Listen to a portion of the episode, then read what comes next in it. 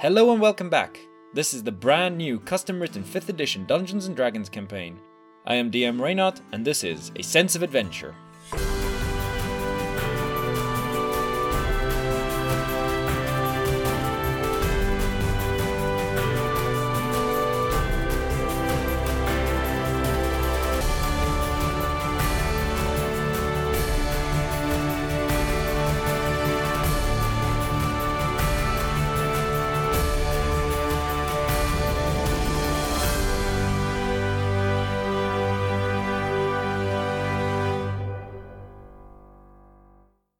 Today we meet the third and final adventurer in our campaign, Lireal, curiously and very specifically selected by Aimee herself. Lireal's apprehension seems evident, but one does not doubt a request from a goddess. Hello, my name is Lena, and I will be playing uh, Lireal, our paladin. Lireal, a girl that was abandoned by her parents, left at a temple, and raised between a bunch of monks, priests, and other paladins. So, when the goddess herself called on her, well, you can imagine that it was probably one of the most crucial moments in her very short life. The events that happened that day, it had a severe impact on her future. But she's got no idea what's going on. No clue where to go, no idea how to get there. But she'll figure it out.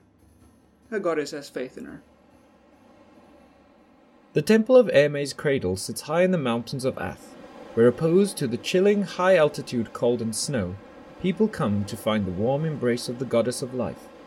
The monks, priests, and paladins are a disciplined group where study and practice towards reaching the highest potential is of high priority.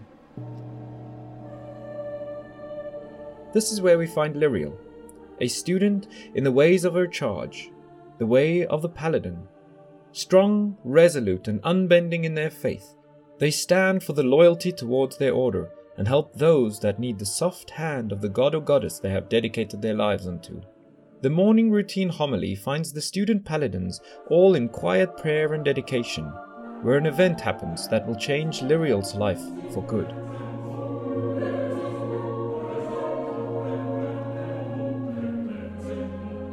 Your presence is requested on the vista. I am waiting. A voice echoes through the halls and resonates inside of her. Yet, only she reacts to the sudden interruption. No other student seems to have even noticed the loud voice. Slightly uncertain about the reality of the summons, Lireal rises to her feet and slowly excuses herself to the Reverend. A call such as this is certainly uncommon, but not unheard of. She rushes out of the prayer hall, making her way towards the vista. How is this even possible, that the goddess can be here, but the calm around the temple stays unchanged?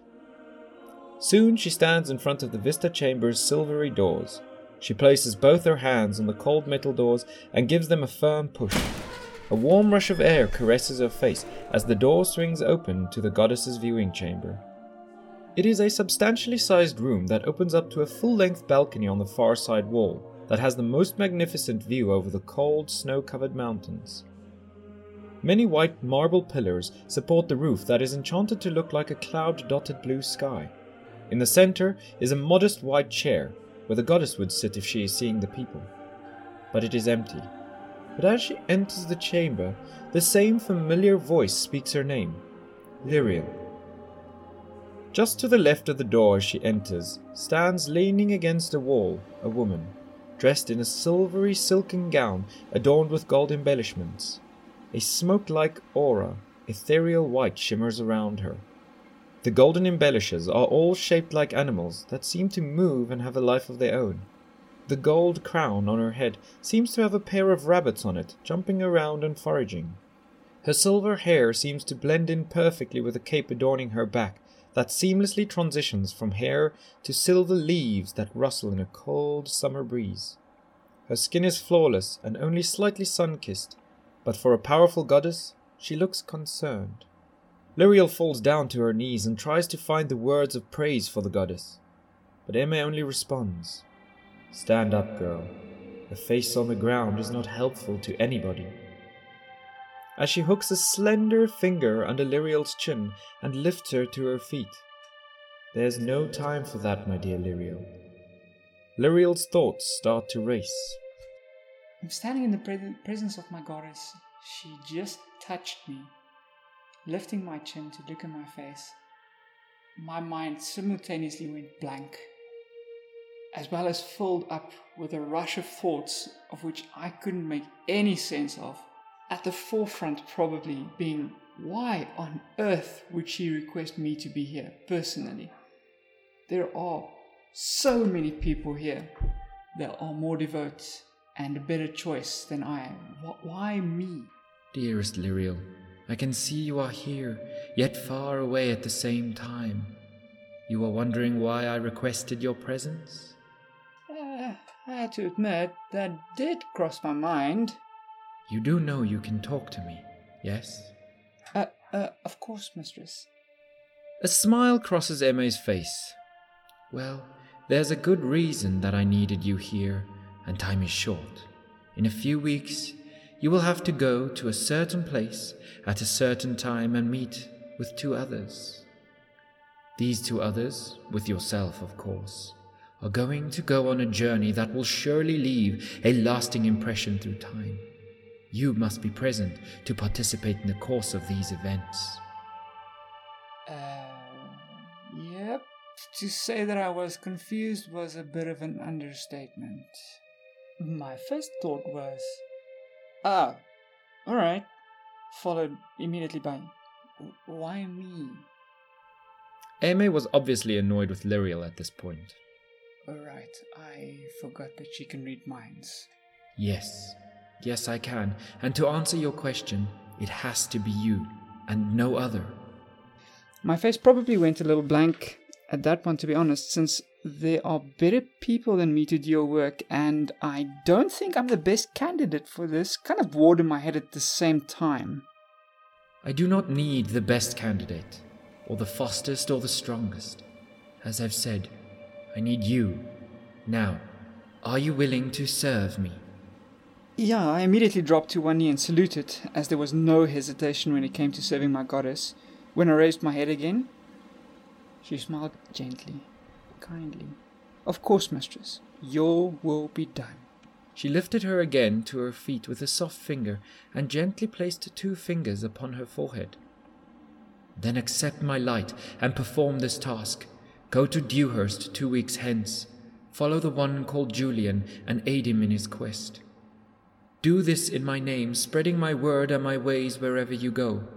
You shall leave your name behind, and from this day be known only as Lireal. Go now with my blessings. I shall be watching. A flash of pure and warm white light flashes from her fingers and enters Lireal's body.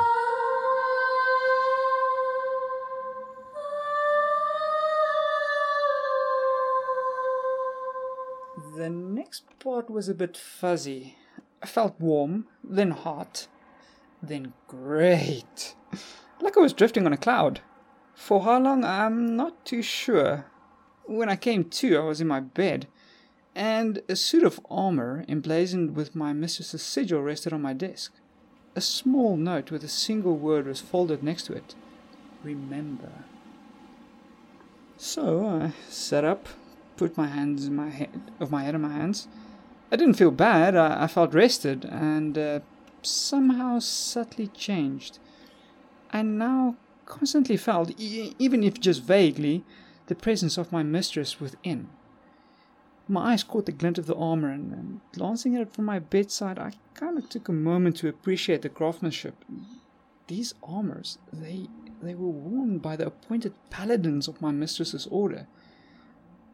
Did that mean?